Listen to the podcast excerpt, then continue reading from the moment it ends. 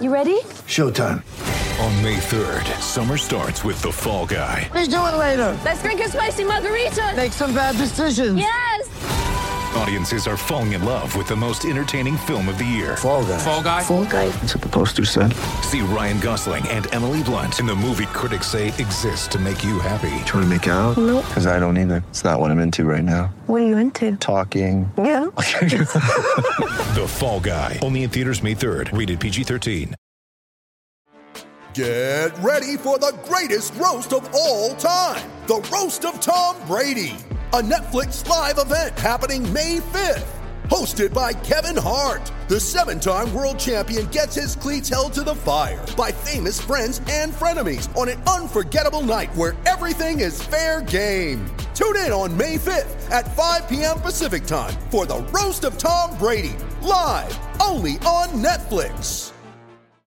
Mother's Day is around the corner. Find the perfect gift for the mom in your life with a stunning piece of jewelry from Blue Nile. From timeless pearls to dazzling gemstones, Blue Nile has something she'll adore. Need it fast? Most items can ship overnight. Plus, enjoy guaranteed free shipping and returns. Don't miss our special Mother's Day deals. Save big on the season's most beautiful trends. For a limited time, get up to 50% off by going to BlueNile.com. That's BlueNile.com. With threats to our nation waiting around every corner, adaptability is more important than ever. When conditions change without notice, quick strategic thinking is crucial. And with obstacles consistently impending, determination is essential in overcoming them. It's this willingness, decisiveness, and resilience that sets Marines apart. With our fighting spirit, we don't just fight battles, we win them. Marines are the constant our nation counts on to fight the unknown. And through adaptable problem solving, we do just that. Learn more at Marines.com.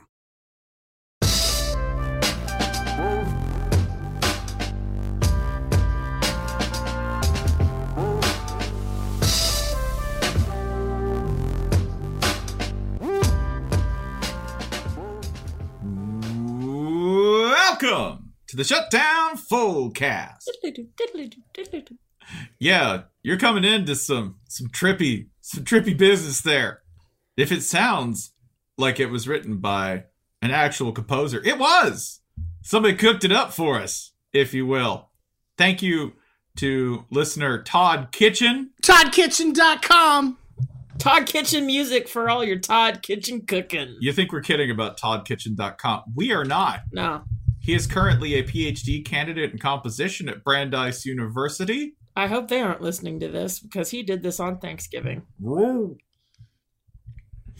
So the sounds of Astro Casio Dog coming to you from Beyond the Pale are brought to you by an actual future musical professional and current musical professional. Just wondered. Have I ever told you about the stress we dealt with as a family? My brother's name is Todd, and have I told you about how that manifested in a stressful way when we were children? No.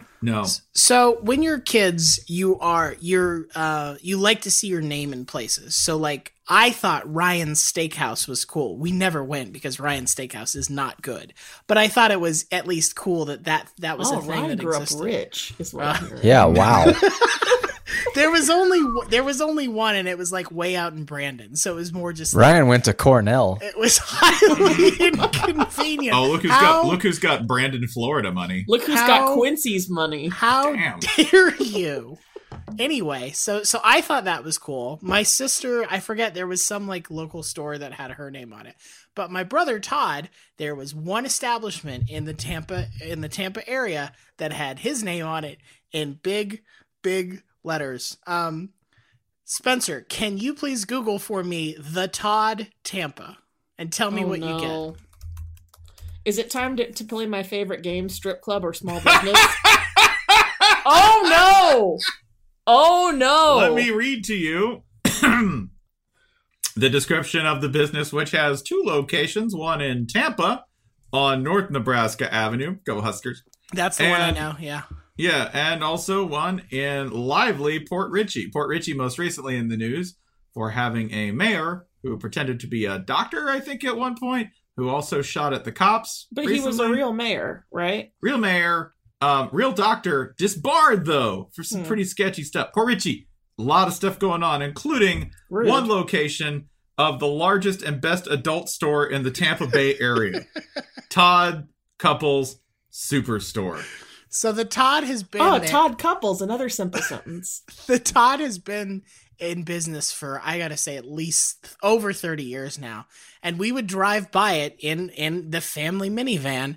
And my brother, when he was like, I don't know, 5 or 6, would be like, Mom, that's my name. Can we go in there? Please. And she'd have to be like, no, I'm sorry, we can't. And he would just be heartbroken every time. The Todd. Is it because I need to find another Todd? It's a couple's Todd store. Let me share a few reviews with you from Google. Oh, thank God. The parking lot is well lit and not creepy feeling. All right. 1-star review from Zia Williams. Drove over an hour to get there and was denied entry because I hate newborn baby. What? I understand no children, but a baby in a mother's arms, comma, ridiculous. Drove an hour with a newborn. Here, baby, hold my dildo. I mean, they're made of silicone. You ready? From Justin Barnard. I came here because my friends and I were shopping for Halloween and I needed a corset. Oh, sure, for Halloween. Right. That's why everybody goes to the Couple Superstore. We stopped at Wawa to eat beforehand and I still had my cream milkshake. It was in a clearly marked Wawa cup, yet they made me throw it away before I could come inside. I can understand if they're worried about alcohol in the store, but it was harmless drink.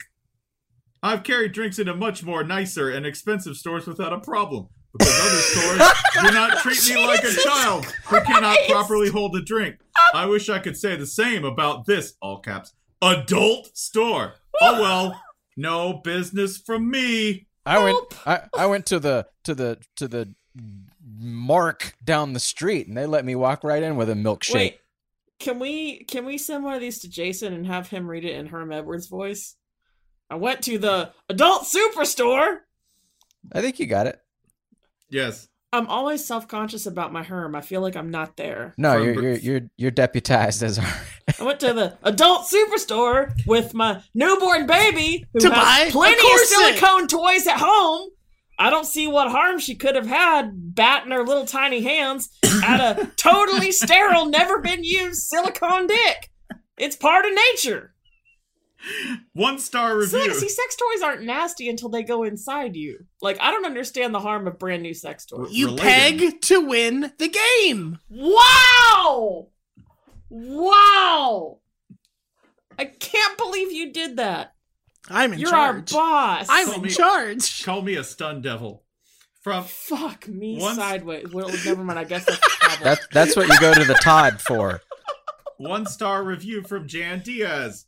I purchased twice tools for my wife and got broken. Tools. My wife. Oh my God! We found Todd Couples' wife guy. Like some guy referred tools. To his wife as like a woodworking project. Anyway. Well, this is what I'm saying. Until you get it home, it's just a piece of wood or silicone, and these things should be like sold at roadsides. They're not nasty until you put them on somebody. Oh, yeah. Everybody wants a Shoney's dildo. Listen, man. So Janine went down to the Todd. You know what that means. Hey, honey bear, come shake this tree. When I went back, they did not anything to compensate me, and no, just that, a guy threatened me. It is a very bad customer service, and they sell Risky Tools. Risky Tools. That's a really good name. It's a poor workman who blames the tools. I think that is an excellent name for such an establishment. This was not my plan, but I just like to say this is the best possible intro to the 40 for 40 season. So again, Ryan's brother's name is Todd Nanny. Yeah. I don't know what kind of business he's in, but please let him know. He's a doctor in the Navy. You know what? You know his name in German means death nanny. That's Todd with one D. It's fine. We're just go with it. No. Todd. I think Ryan's brother's name is spelled with one D. Wait, Ryan, what does your sister do? She works in like education development in Southern California. And you make stickers, huh? How was Thanksgiving? Love to be disappointing. Didn't have Thanksgiving with my side of the family. You bought it.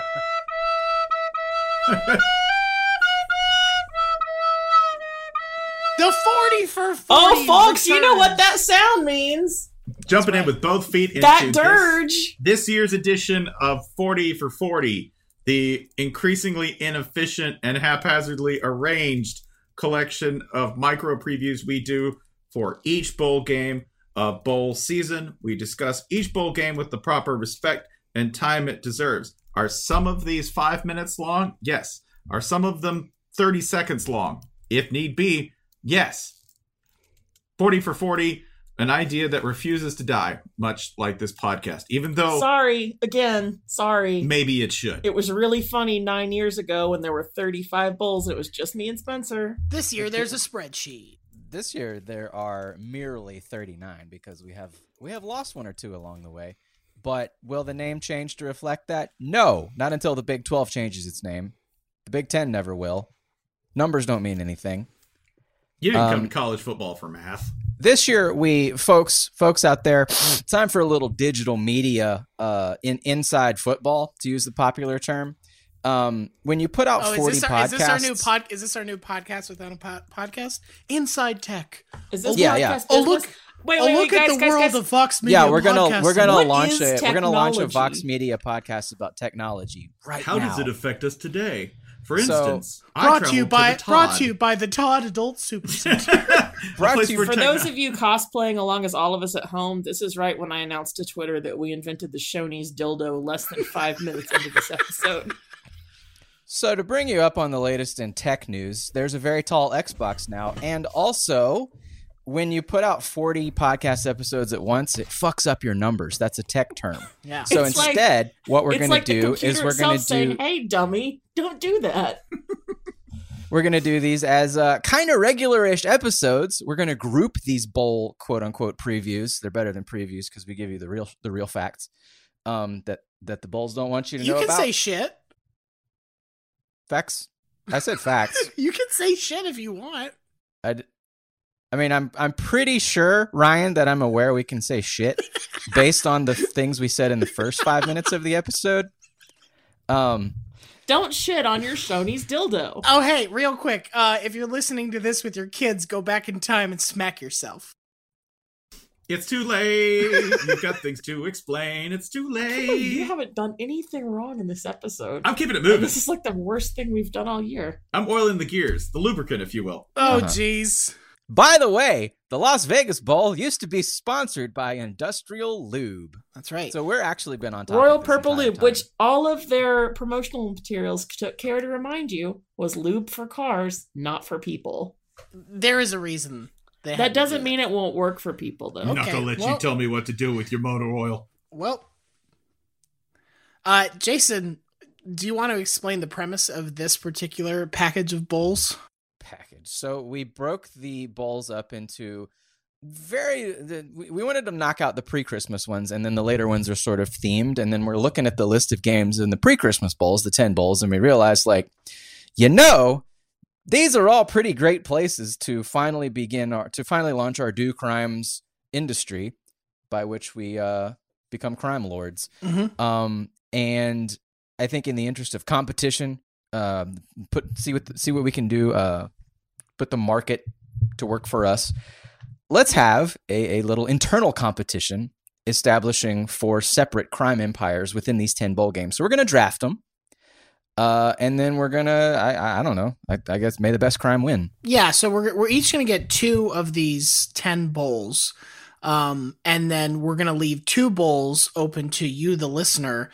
You can go over to the Shutdown Fullcast Reddit page and you can tell us what your crime scheme is for those two. Obviously, we won't reveal those until the end when we know what the leftover bowls are. But based on the 10 that we have available to us, they'll be good. They'll be prime for some heavy mafia action. Prime crime. Yeah, prime crime.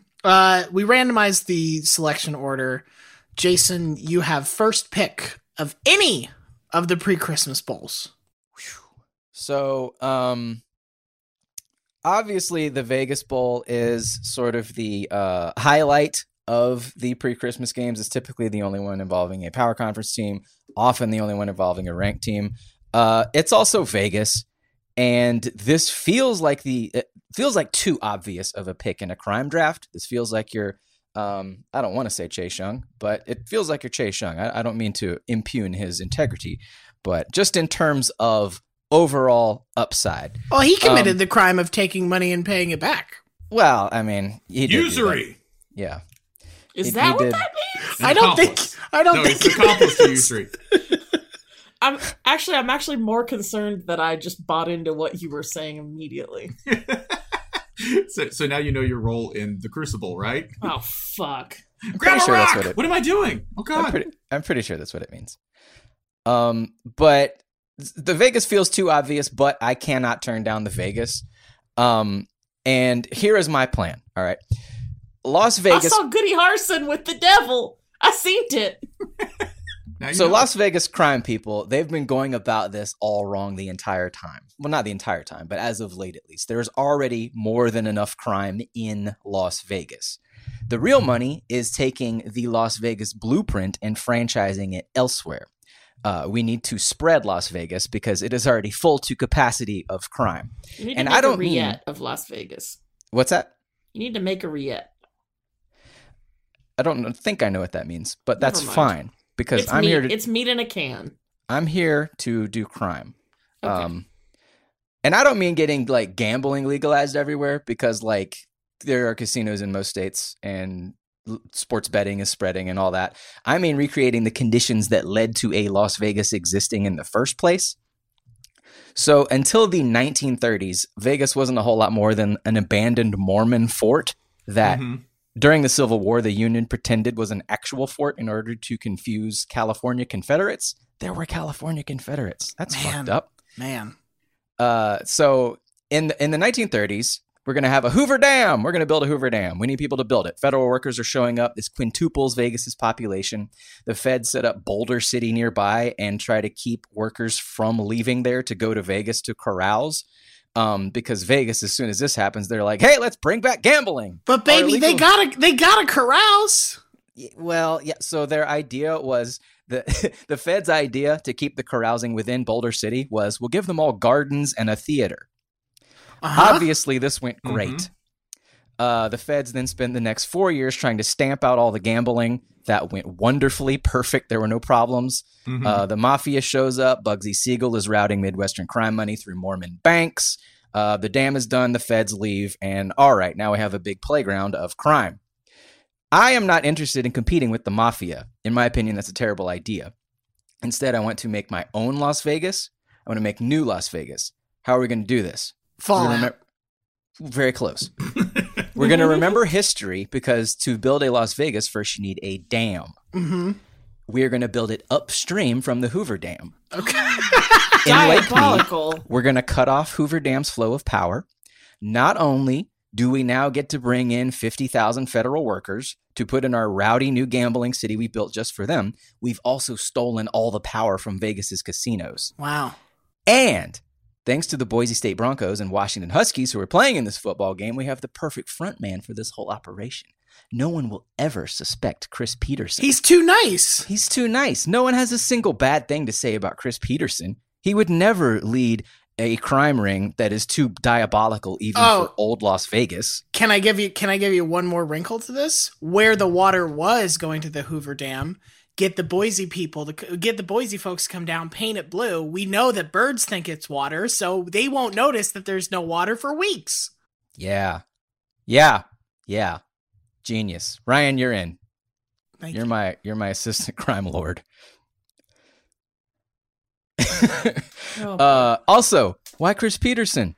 It's simple. He's already mastered dams. He is 8-1 all time against the Oregon State Beavers. Oh, man. Foolproof. Well, nearly. It's nearly complete. We'll see if I can pull off the other half of the deal here. Okay. Damn, that's good crime. Damn, indeed, sir. I'm not gonna lie. I want to know at what point though, like, you give up the ghost on the entire scheme, because at one point somebody will go, "Hey, looks like you're building a dam up there, buddy." No. They won't notice overall the racket in Las Vegas. Yeah, right? And he'll just say, "Oh, you got to talk to the manager about that. He's got the paperwork. I'll say, hey, come on, it's Chris Petersen. Yeah. Shouts out to the feds, by the way, for thinking that the antidote to gambling was snap peas and Eugene O'Neill plays. That'll keep the fellas occupied. This is like when you have a way too rowdy kid and you're like, maybe he needs to be in soccer. Reading about Vegas history today, it's funny you mentioned Fallout, because like I don't even know that we needed this video game. We already have Las Vegas. Like the history is, there was a point where maybe people don't know. That could be, but like there was a point where they were setting off nukes like alarmingly close to the city. And, the hotel. Oh, I'm not supposed to say that with enthusiasm. No. Okay. Well, Vegas did. That's the thing. Is like the hotel that Howard Hughes camped out in. This hotel during the nuke test was like, come on down for atomic margaritas. Yeah. And that's how we got Circus. I'm gonna be real honest. I can't really explain to you how aroused the idea of playing roulette while they test nukes behind me and I'm drunk as shit.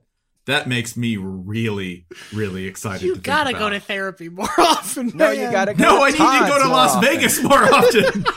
We're gonna start a casino called Todd's, and the whole design, it won't be a pyramid, it won't be an Eiffel Tower, it'll just be a massive phallus towering over the desert. Sure, great, Holly.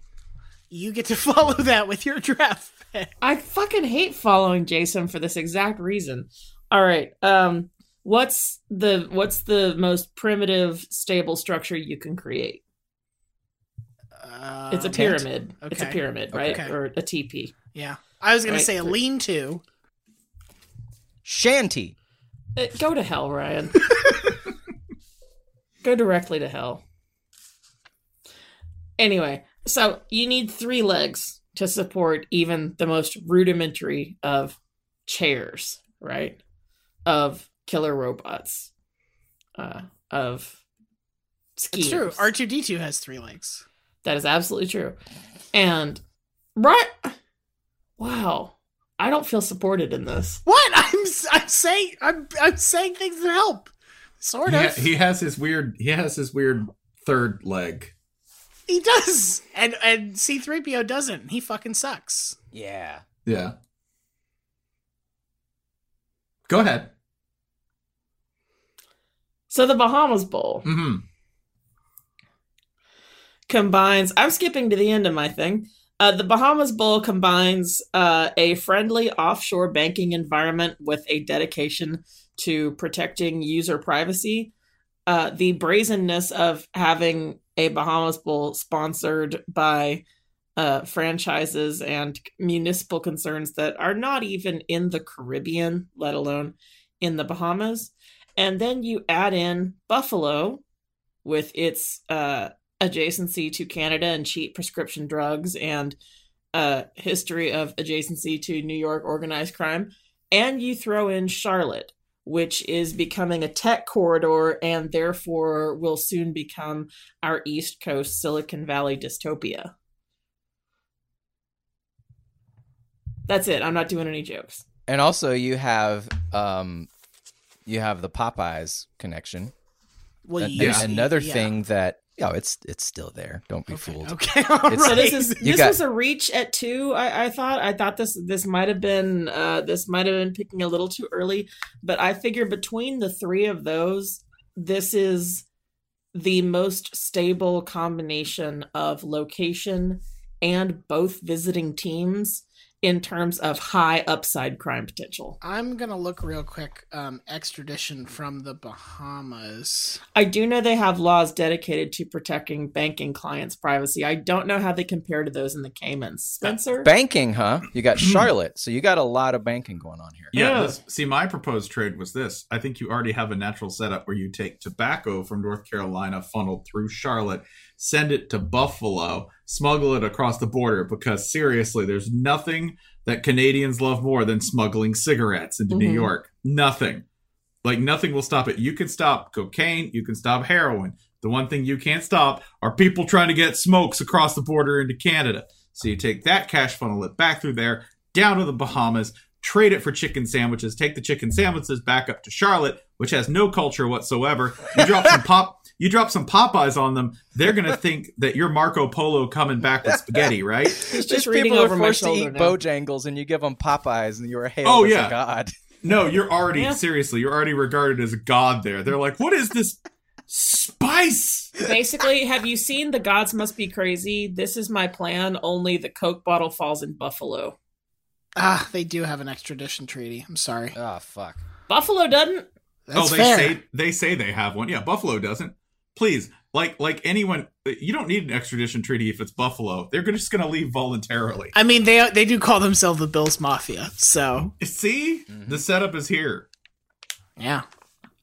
Spencer, you have the third pick.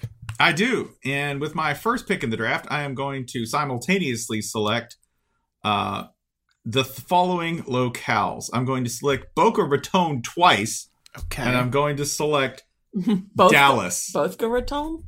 Boca Raton. I'm going to select the rat and the mouth. And so Dallas is your other choice?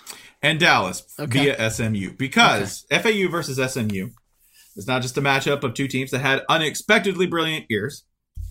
No. This to me is a marriage of two outstandingly sketchy places with a lengthy history of crime and illicit behavior. I don't really have to sell this to you because it starts at a place that most people think is called Rat's Mouth. That might not be a better nickname than anything else for a place where you're going to commit all the crimes, but I should point out the actual meaning is mouse mouth in Spanish. However, I should point out too, mice steal things. In fact, mice are cute, and that's kind of made them a more effective criminal network than rats because it makes them better criminals by being adorable. Think about it. It's certainly going to work for us. In Florida, mice end up with theme parks and ESPN, and rats end up dead in traps. So really, you want the raton, not the rateau.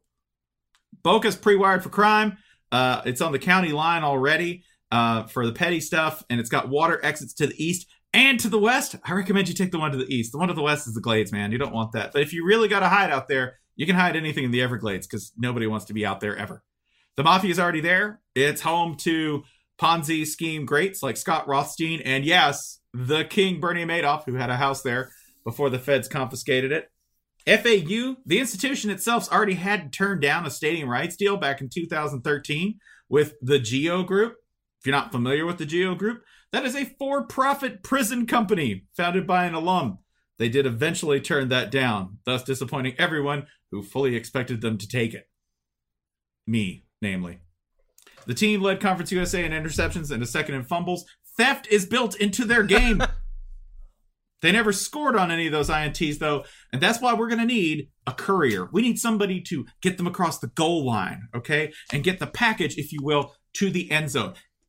Listener, I ask you, who in the history of college football has been better at securing the bag and delivering it across the goal line than SMU? No one. The Pony Express itself. Dallas already has a long and proven history of moving contraband, but you know what? Don't limit them just to that.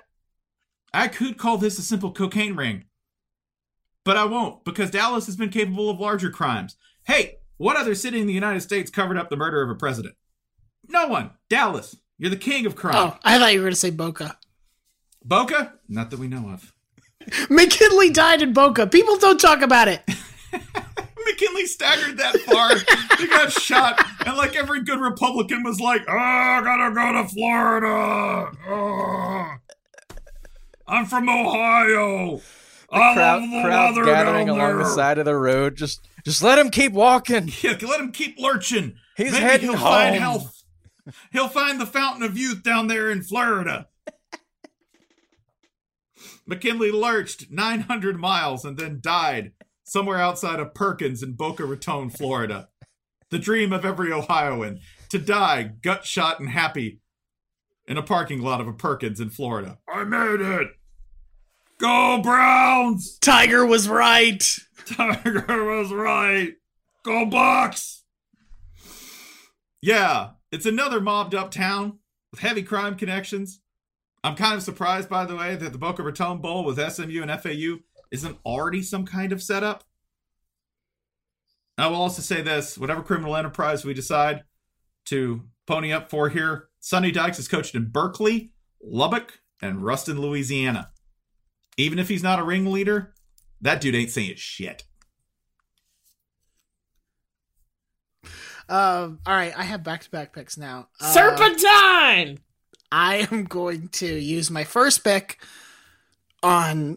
I couldn't bring up the Todd and not pick the Tampa option on this list, the Gasparilla Bowl. Brian, you know, if you didn't, we were just going to not pick anything else until you did. I know. Yeah. So the Gasparilla Bowl, formerly known as the Beef O'Brady's Bowl. I haven't looked at the Beef O'Brady's menu, and I feel like that's Holly's honor to do. So, Holly, if you want to peruse it well and prepare some tasty amuse bouche from that, feel free. This is a makeup call, and I am taking it. Then there is... So it was formerly sponsored by Beef O'Brady's, formerly known as the Bitcoin Bowl. Oh, my God. And formerly known as the Magic Jack Bowl. Holly, do you know where the first one was? The first Beef O'Brady's? Yeah. No, I don't. Brandon, Florida. Okay. Yeah, that tracks. Do you know what the guy's name who invented it was? Brandon. Jim! Do you know what his wife's name was? Denise? Close. Jeanette. Jesus, Jeanette. All right. Sorry, keep going. I'm going to make a menu quiz. No, it's cool. Spencer, no peeking. So we have UCF in this bowl, best known for trying to slap some paint on a season and call it a national championship. We have Marshall in this bowl. They're from bootlegging country. And I think you can see where I'm hopefully going with this. This is also the bowl that used to be played in the world's dumbest baseball stadium. It is now played as of last year in Raymond James, same place where the Outback Bowl is played. So what I'm saying is there's a lot of sort of like making things look like something they're not. So this is my plan for how to commit crimes via this game. The sponsor of this bowl, Bad Boy Mowers, Outlaw, Compact Outlaw for life. I think we all know and love. Agreed. This is also your reminder that Bad Boy Mowers are expensive as shit. Like, I'm on the website now, and the Compact Outlaw... They ain't called Broke Boy Mowers. Again, $6,300. Prices from $6,300 for that. You can go all the way up to the most expensive is the Diesel Outlaw Renegade for $13,599. Are you trying to tell me you could buy a real tricked out Honda Fit or you could buy that mower? So here's my thing.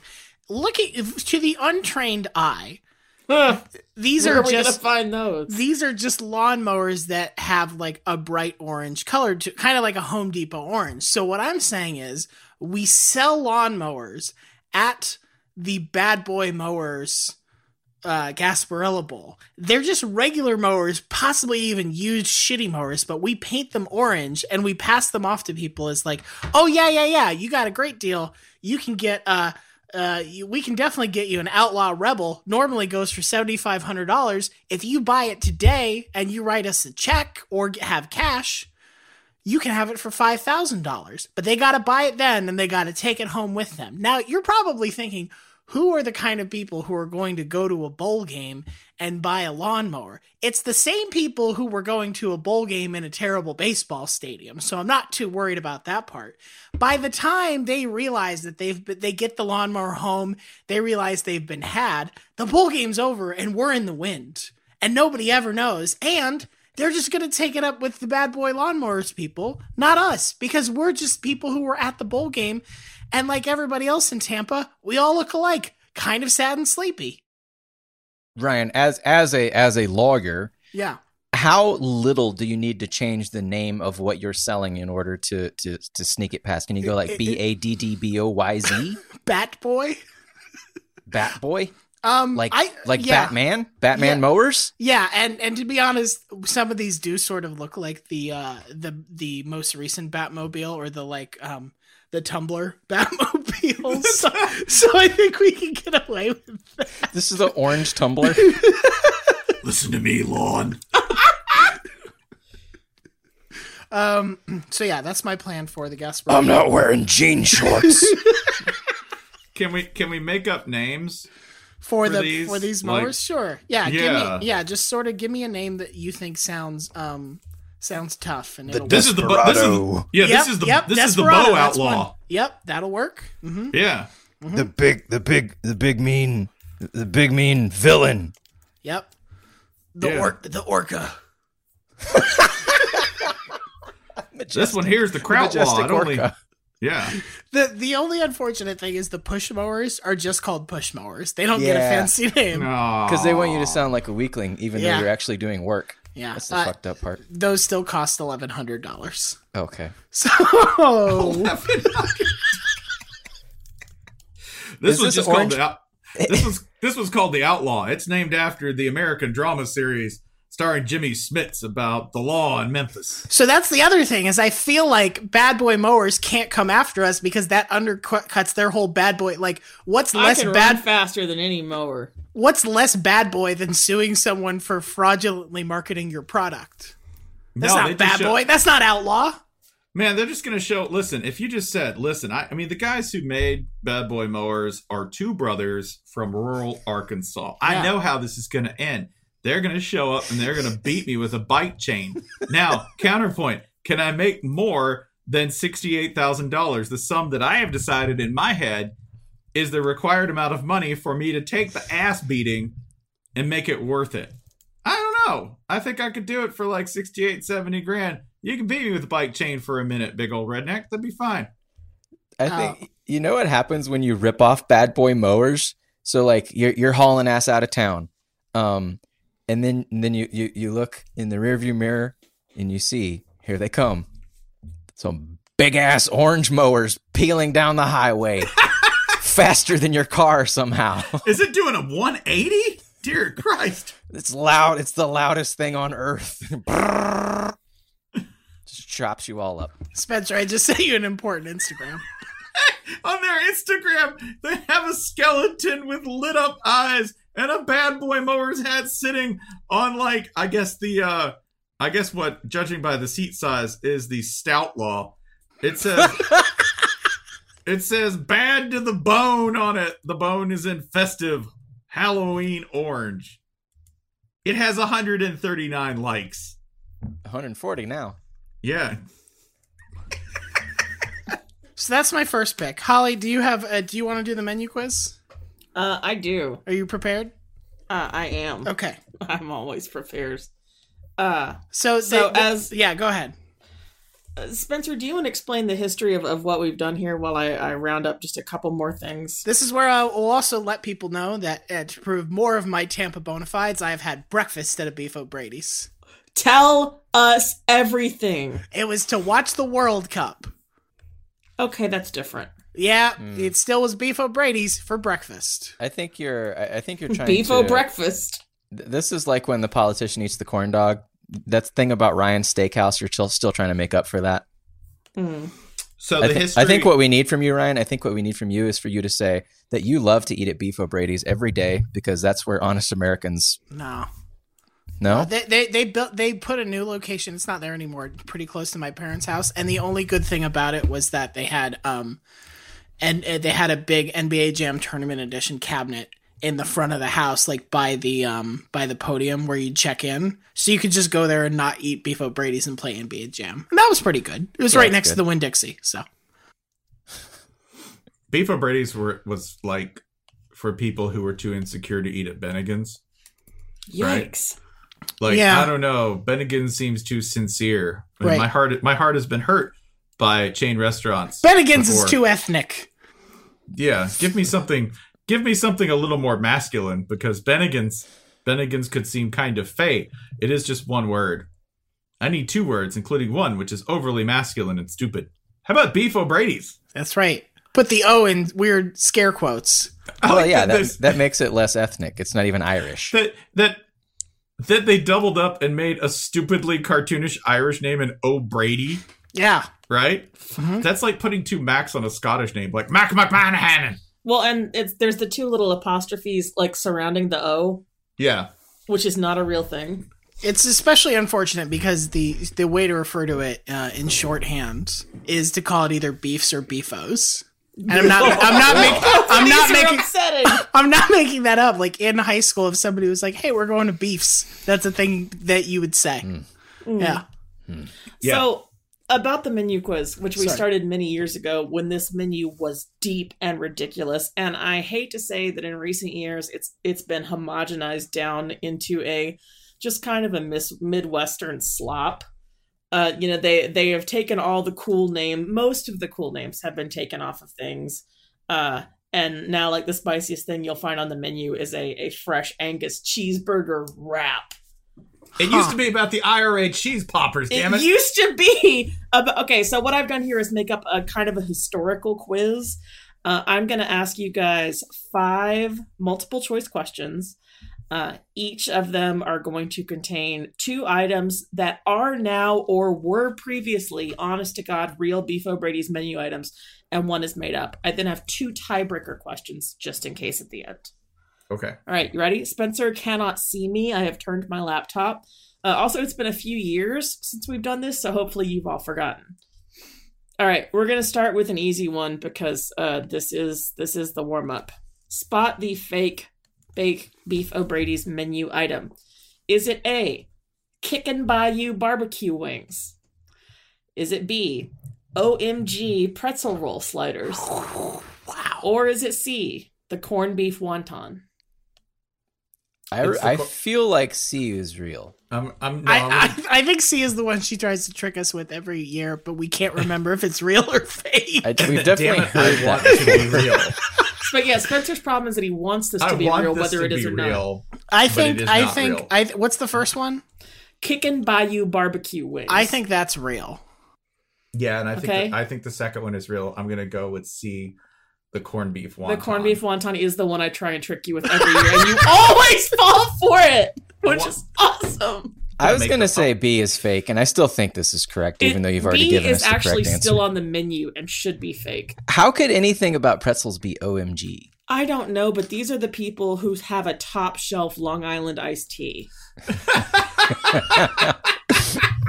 Yeah, give me the good toilet. Give me the good shit.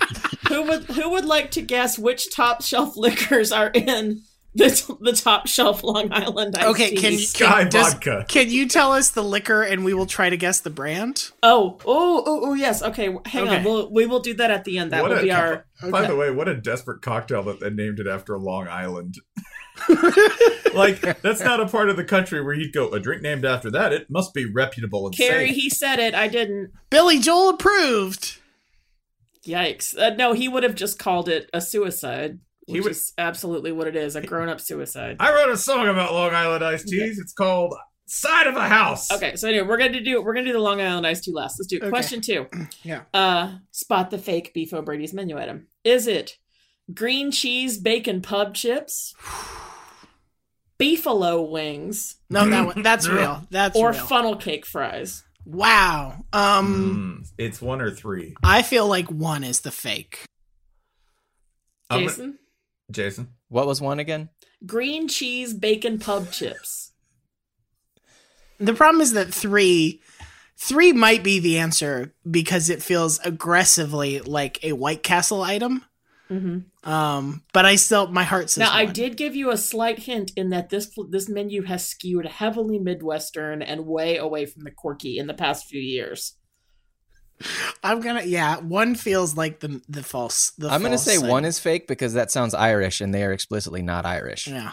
Oh, but I said this could be a historical menu item. Yeah, I still feel like I still feel like 1 is not right. Yeah, I'm gonna go with 1 because 3 sounds like something that caused a histrionic shit that a Midwesterner would tell you about the next morning, right? Like I had 19 beers, then I had some green cheese chips. Holy God.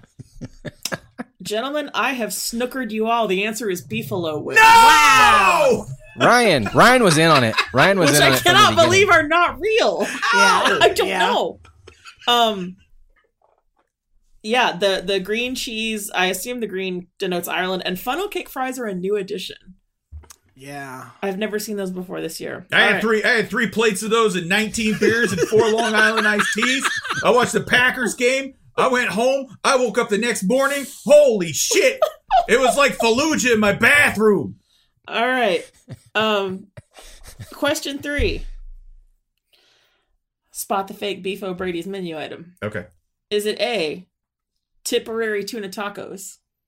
Sorry, what was that? Was that temporary that you said? Tipperary. Sorry, oh, okay. Tipperary. As in long way to Tipperary. Long Island tuna tacos. Okay. It's a fucking city. The steak burrito with the in quotes. Yeah, I feel like we've talked about that one before. Or Nachos O'Brady. Oh, boy. You might have hoodwinked us again, but I'm going to have to go with one. No, I don't think it's one because one is too plain. I think Tipperary is a city in Ireland. I think it's I feel like Nachos O'Brady, which I must point out is not by the water. So don't eat the tuna tacos. You know, in future years we should have Holly give us a description of each item that she has to prepare as well. Ooh, okay. Yeah. Nachos O'Brady. What if in future years we actually prepare and sample each dish? Okay, I mean, we're taking Alex to Tampa. Let's go. Let's see Beef O'Brady's locations. No, don't do this yet. We got to finish the quiz. I'm sorry, yeah. All right. Oh, wow, they're all the way up in Kentucky now. Shit. Oh, God, it's spreading. Oh, that explains the funnel cake fries. All right, Spencer and Holly, I need you to help me spell pronounce this. This is a town in Tennessee. I'm going to spell it. Ooltewa. Oh, that's Ooltewa. Ooltewa, yeah. No, Ooltewa. My brother broke his leg there in a football game. All right, So there's a Beef O'Brady's in Ooltewa. I'm sorry, it's pronounced Ooltewa? Yeah, it's Ooltewa.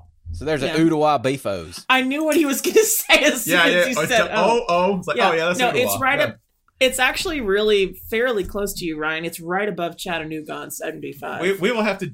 I think it's like the midpoint for all of us. God, it's the Nexus. I think, by the way, we need to do this one. We need to have a Tennessee pronunciation quiz on one episode it's like Lebanon. How do you pronounce that? Lebanon? Lebanon. No. Lebanon. I know that one. I love how you can do this for every southern state. Like yesterday I was explaining to my daughter the difference between Ponce de Leon and Ponce de Leon. Yeah. Try Albany. Cairo. Cairo is my favorite universal. Like Cairo, as in on the shores of the Nile. Nope. That's Cairo. All right. Sorry. Ollie, what is the... I don't think we've landed on an answer. I'm going to say Nachos O'Brady is the false entry. Spencer? I'm still going with one. Tipperary tuna tacos? Yep. Jason? I'm going with one because it's Irish. They're fake Irish. That is fake. You're correct. Tipperary tuna tacos is fake. Nachos O'Brady is still real. Damn it. I knew that one. I knew Nachos O'Brady was real. Damn it. Thank you. You're very smart. Big boy. I just remember nachos. Our big smart boy. Okay. Dessert section. Spot the fake Beef O'Brady's menu item. A, the disgustingly named chocolate eruption cake. Okay. Disagree. In special partnership with the Todd. Is it B, the somehow more disturbingly named, even only in implication, signature Irish limeade? Or is it C, Sunday, Bloody Sunday? It has to be C. Wow. It has to be C. C cannot be real. C isn't real, but I want it to be. Yeah, you're right. C is a good choice. Which, I gotta remind y'all that signature Irish limeade is real, so every time you get one of these right, it's actually worse. We're ratifying the existence of the others. You're right. All right, final menu item question, and then we'll enter the lightning round. Cocktail menu. A, Beef-O-Rita. Ugh. That's another one. I feel like she either tries to trick us with every year or tricks us with because it's real and I can't remember. A, the Beef-O-Rita. B, keep in mind two of these are real. Yeah. A, Beef-O-Rita. B, the Bloody O'Brady. Or C, the Moscow Mule. The Moscow Mule, I will say, is real because that is so lazy And I apologize, Holly, if it's the one you made up. But the Moscow Mule just feels like they were like, yeah, I don't know, put it on the menu, whatever. What was the first one? The Beef O'Rita, the Bloody O'Brady, or the Moscow Mule. I'm going to say the Moscow Mule's fake. I'm going to say the Beef O'Rita is fake because I think the pattern so far has been that they will call something blank O'Brady.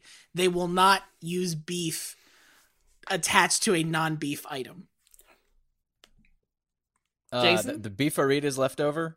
That's the one I'm saying. Leftover. Yeah. Oh, okay. I'll take the one that's left over. Okay. The Bloody O'Brady. Smart.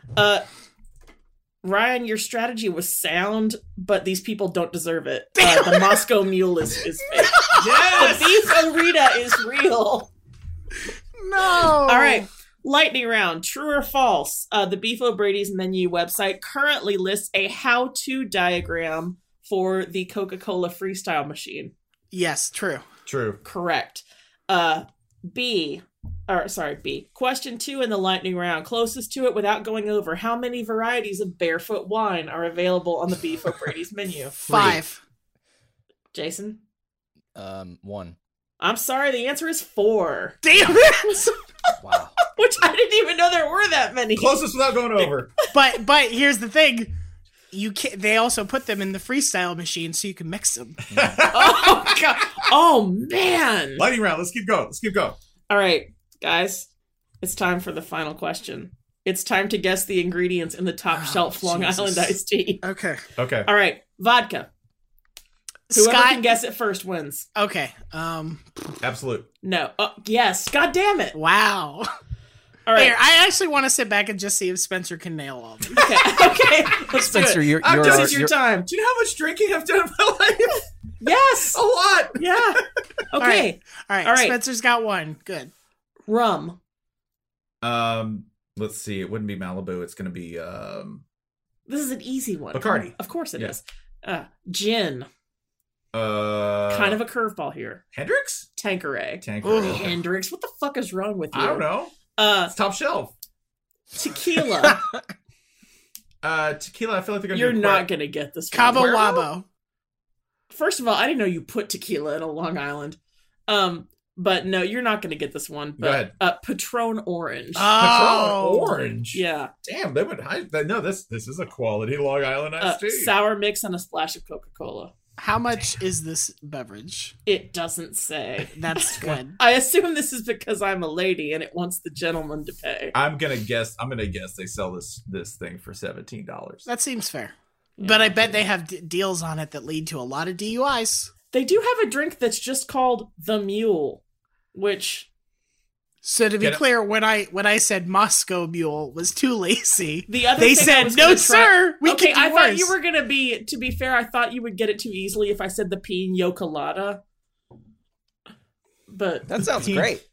Maybe we'll try that again next. There are a lot of different kinds of rum on this menu. The one part of this menu I will not take any issue with. They got Cruzan, Malibu, and Bacardi. Of course they do. The one part of this menu I will take no issue with is a diagram showing how to use that Coca-Cola machine. I actually might print this out and take it to Cookout because you see people get lost in the matrix in those things, man. Mm-hmm. You see people and go, I don't know if they're coming back. Meemaw's just standing at the multiplex and Spencer's grizzled hand just slaps a laminated diagram on the thing next to her. Just get Seagrams with lemon. I have explained to people at Zaxby's on 2 different occasions how to use that machine. I bet you have. And that's why you're going to the good place. Mm. All right, the draft is... Folks, thank you for the menu. The draft is halfway over. I'll kick it back off. This is my last pick. I'm taking the New Mexico Bowl. Obviously we're very pissed that they did not respond to our very generous offer. Silence is consent of a sponsorship that involved $0. So let's review. This game is played in a stadium that is named after a construction firm, Dream Style, and a field that is named after 2 local attorneys. Their website is a fucking mess. They misspell the names. Excuse me. They misspell the names of the people who make the pottery trophies that are given out with this game. Good job. Also, the bowl history on the website lists all of them as the Gildan New Mexico Bowl, even though that has not been true for the last 2 years. And it was not true for the first 5 years of this bowl game. So once we do sponsor this game, we'll have sponsored all of them? Correct. No. Yes, it will. They will all have been the Banner Society. Hey, New Mexico we may not Bowl. Have money, but unlike their last title sponsor, we have a real fucking company. We exist. Rude as and of, hurtful. As of now, Jim Bankoff, don't listen to this, please. So the other thing about this, Jason, I am correct that this is the first bowl game, right? On the calendar, the New Mexico. Yeah, it usually is. It's often one of the very first. I don't have the actual schedule right now. Okay. Basically, this game is littered with lies. The teams that are playing in this are... the Bahamas is the first this year. Damn it. It's fine. It doesn't matter for my purposes. The teams in this game are Central Michigan and San Diego State. Nobody's going... Here's what I'm proposing. We're going to take a page from the hit documentary Speed, and we're actually just going to play old footage of other New Mexico bowls. Pop quiz, hotshot! And claim that as this year's New Mexico Bowl. There is no title sponsor, so there is nobody to get pissed about, like, hey, I spent all this money and you didn't actually play a bowl game. ESPN is still going to get to broadcast something. I don't even remember if this is one of the ESPN bowls or not, but somebody will get it on television, and it will probably do about the same ratings-wise as the actual game between these two teams would do. And the only people who are going to get mad are the people who bought tickets to the New Mexico Bowl. And by the time like their complaint surfaced to the press, we'll be deep in bowl season. Everybody's going to go, fuck those babies who got cheated out of a New Mexico Bowl game. We're here to talk about the good shit. I was trying to do the Speed theme on the recorder, but I didn't have time to practice. No, it's fine. So all I want to do is all I want to do is cancel the New Mexico Bowl and keep all the ticket proceeds for ourselves. Smart. And it didn't have to be this way, because if they had just accepted our sponsorship offer, we could have played the game and we could have talked about it. But now... Yeah, we tried to do this the right way. Now, official Banner Society policy, the New Mexico Bowl is not happening this year. I like that we have created a protection racket for bowl games. That's right. Be ashamed if something happened to your beautiful December 22nd bowl game. Your beautiful bowl game, whose previous sponsor was fake. Enjoy Christmas at the Phoenix Airport, suckers. And your previous sponsor was shitty t-shirts. That's right. Scratchy as hell, unlike Home Field Apparel. Also, now that we're set up in New Mexico, we can cook meth. What do? Shoot the guy in the jacket. Shoot the guy in the colorful jacket. Shoot the guy in the unmarked t-shirt. That's right. It's perfect, Jesse. I don't actually know this analogy. Spencer, you are next up. Is that from Claus? It was even shoot the hostage. That's not even the same thing. That's a hostage situation. Have you even seen Speed? I like how you asked that like it was a requirement at film school. Oh, yeah? Did you see Speed? How dare you? Jan de Bont ushered in an era. Also, Spencer, I find this evasive. Have you seen Speed? Yes, I have seen Speed. Okay. And for context, it's probably time to confess, since we've all known each other for a long time, that this is for some reason the movie I've probably seen more than any other movie in my life. Did you see Speed for course credit at the University of Florida?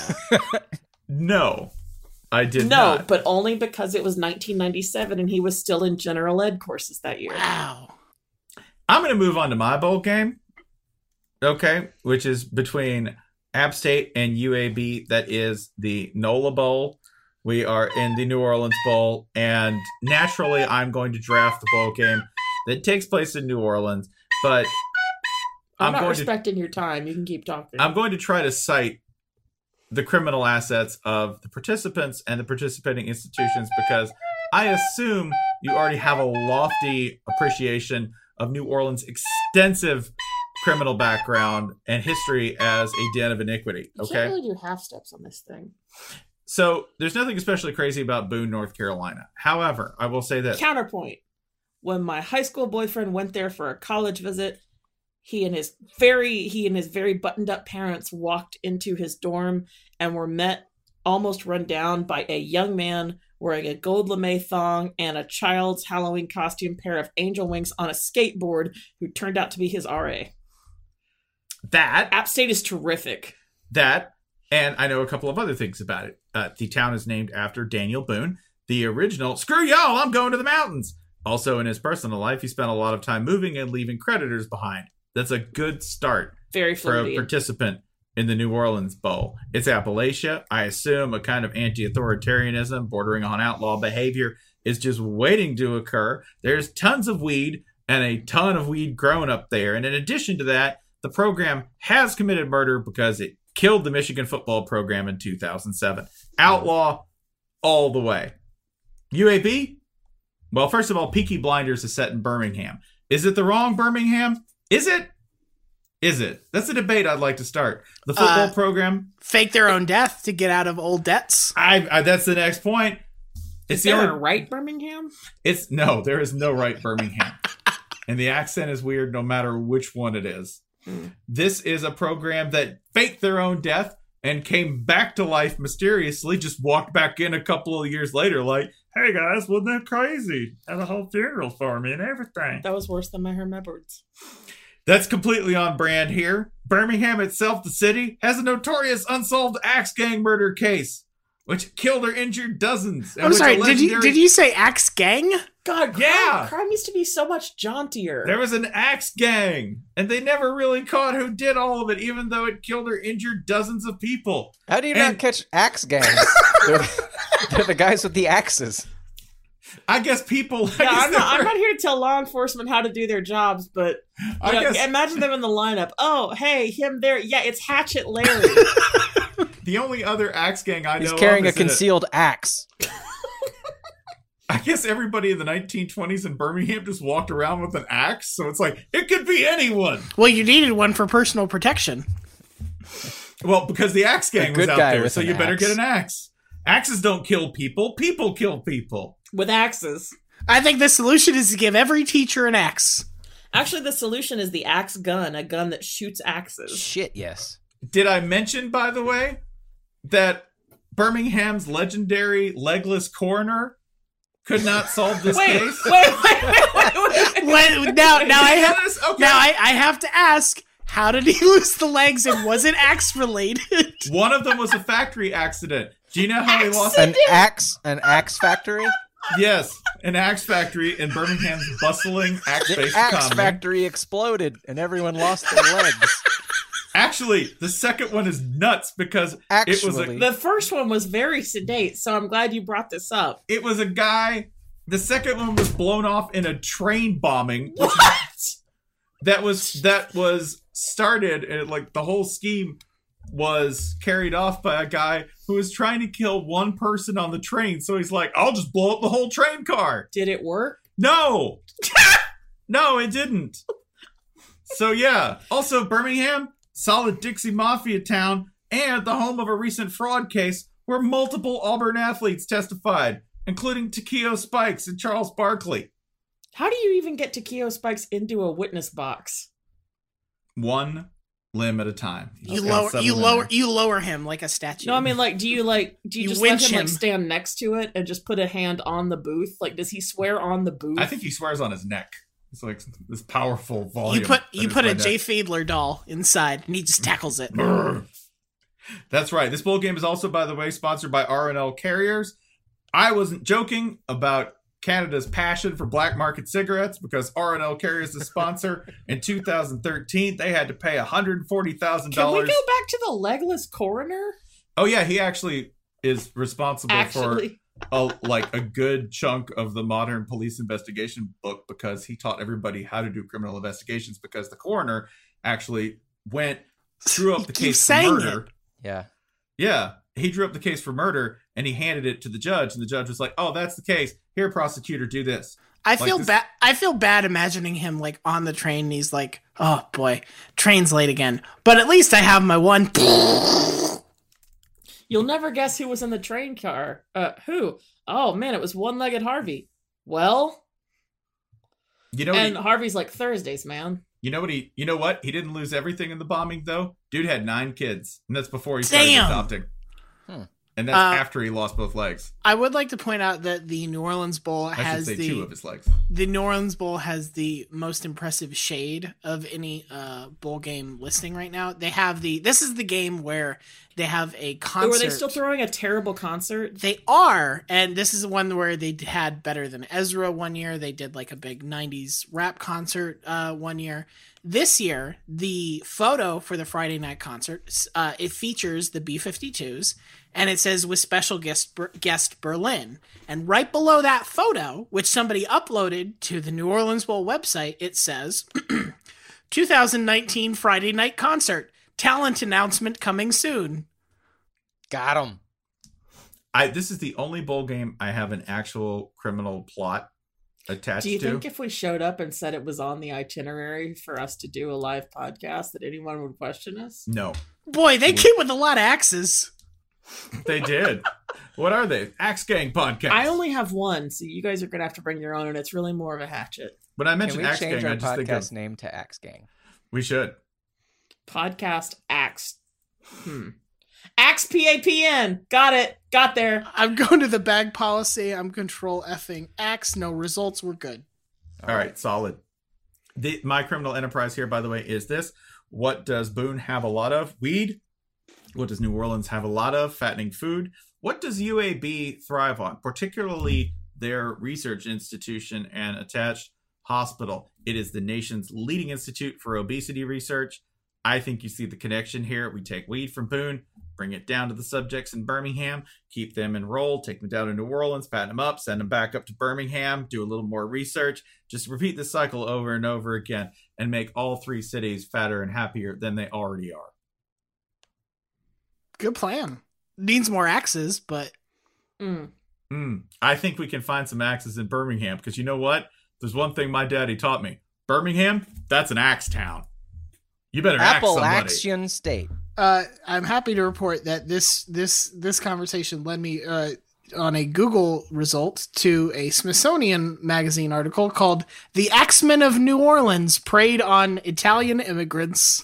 Oh no! God. No, that one's scary. That one is deeply scary. As opposed to the unsolved Axe Gang murders. I didn't actually mean the other one was jaunty. I just said it was jauntier. Spencer, what are your city Axe Gang rankings? City Axe Gang rankings. 1, I have to put New Orleans first because the New Orleans axe murderer is mega super terrifying because they actually sent letters. They did that thing where they said, hey, I'm a scary killer. The Alabama Axe Gang, a little more random, a little more spread out, not quite as terrifying and cinematic, I think, as the Alabama Axe Gang murders. Finally, the third scariest Axe Gang is the 300 to 500 strong Axe Gang in Jackie Chan's Drunken Master 2 that just attacks him for no reason for like half the movie.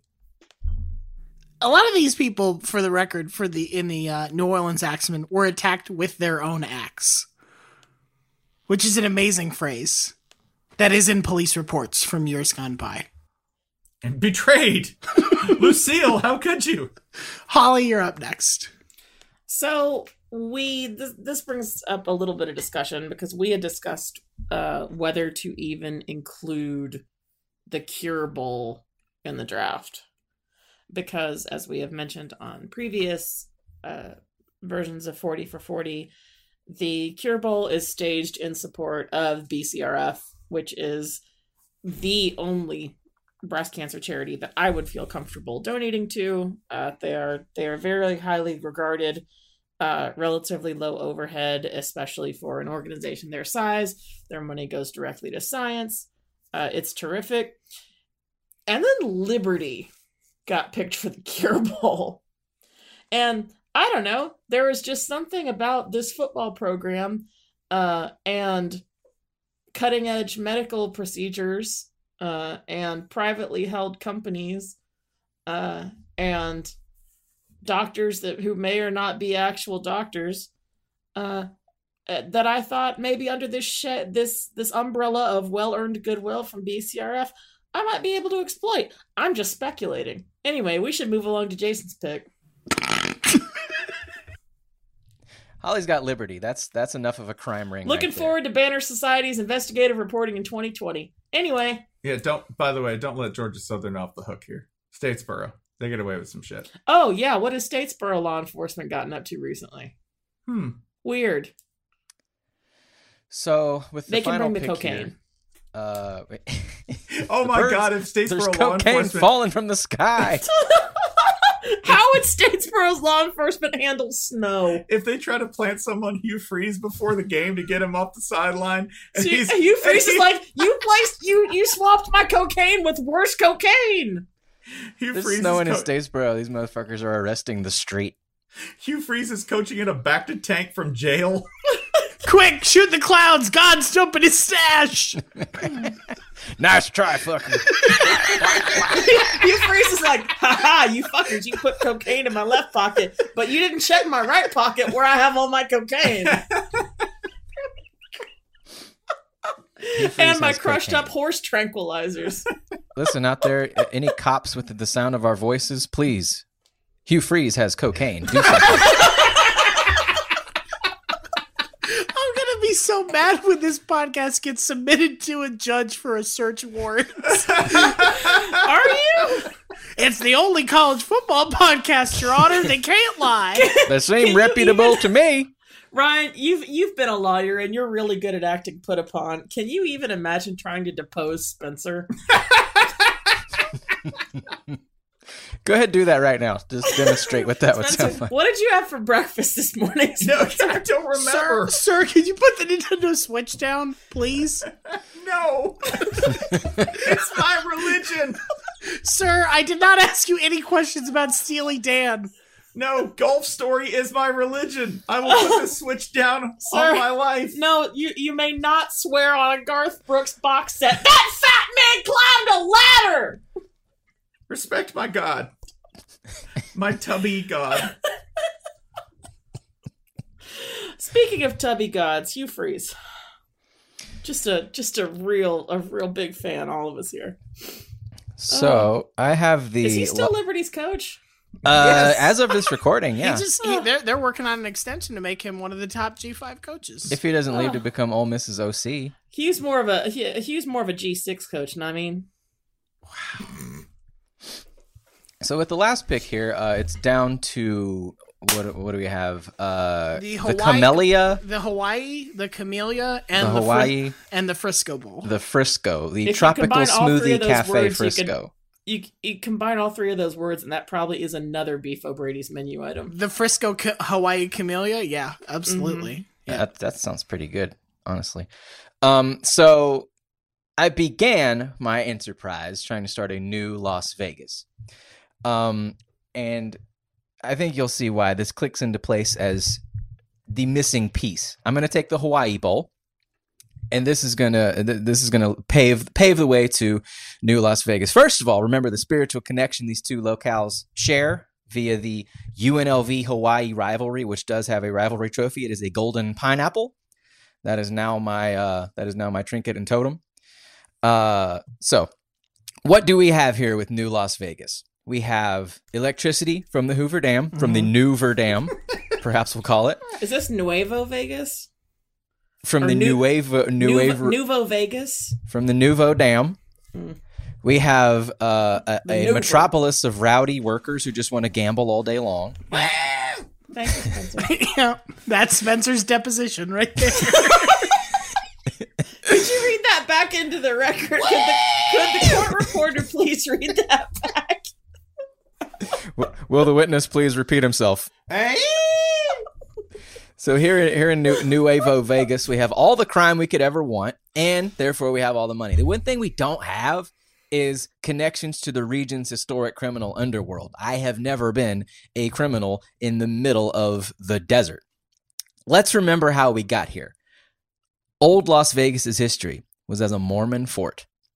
Bugsy Siegel funneled all that Midwestern crime money through Mormon banks. Let's remember when Howard Hughes was trying to buy the state of Nevada, and his henchmen were nicknamed the Mormon Mafia.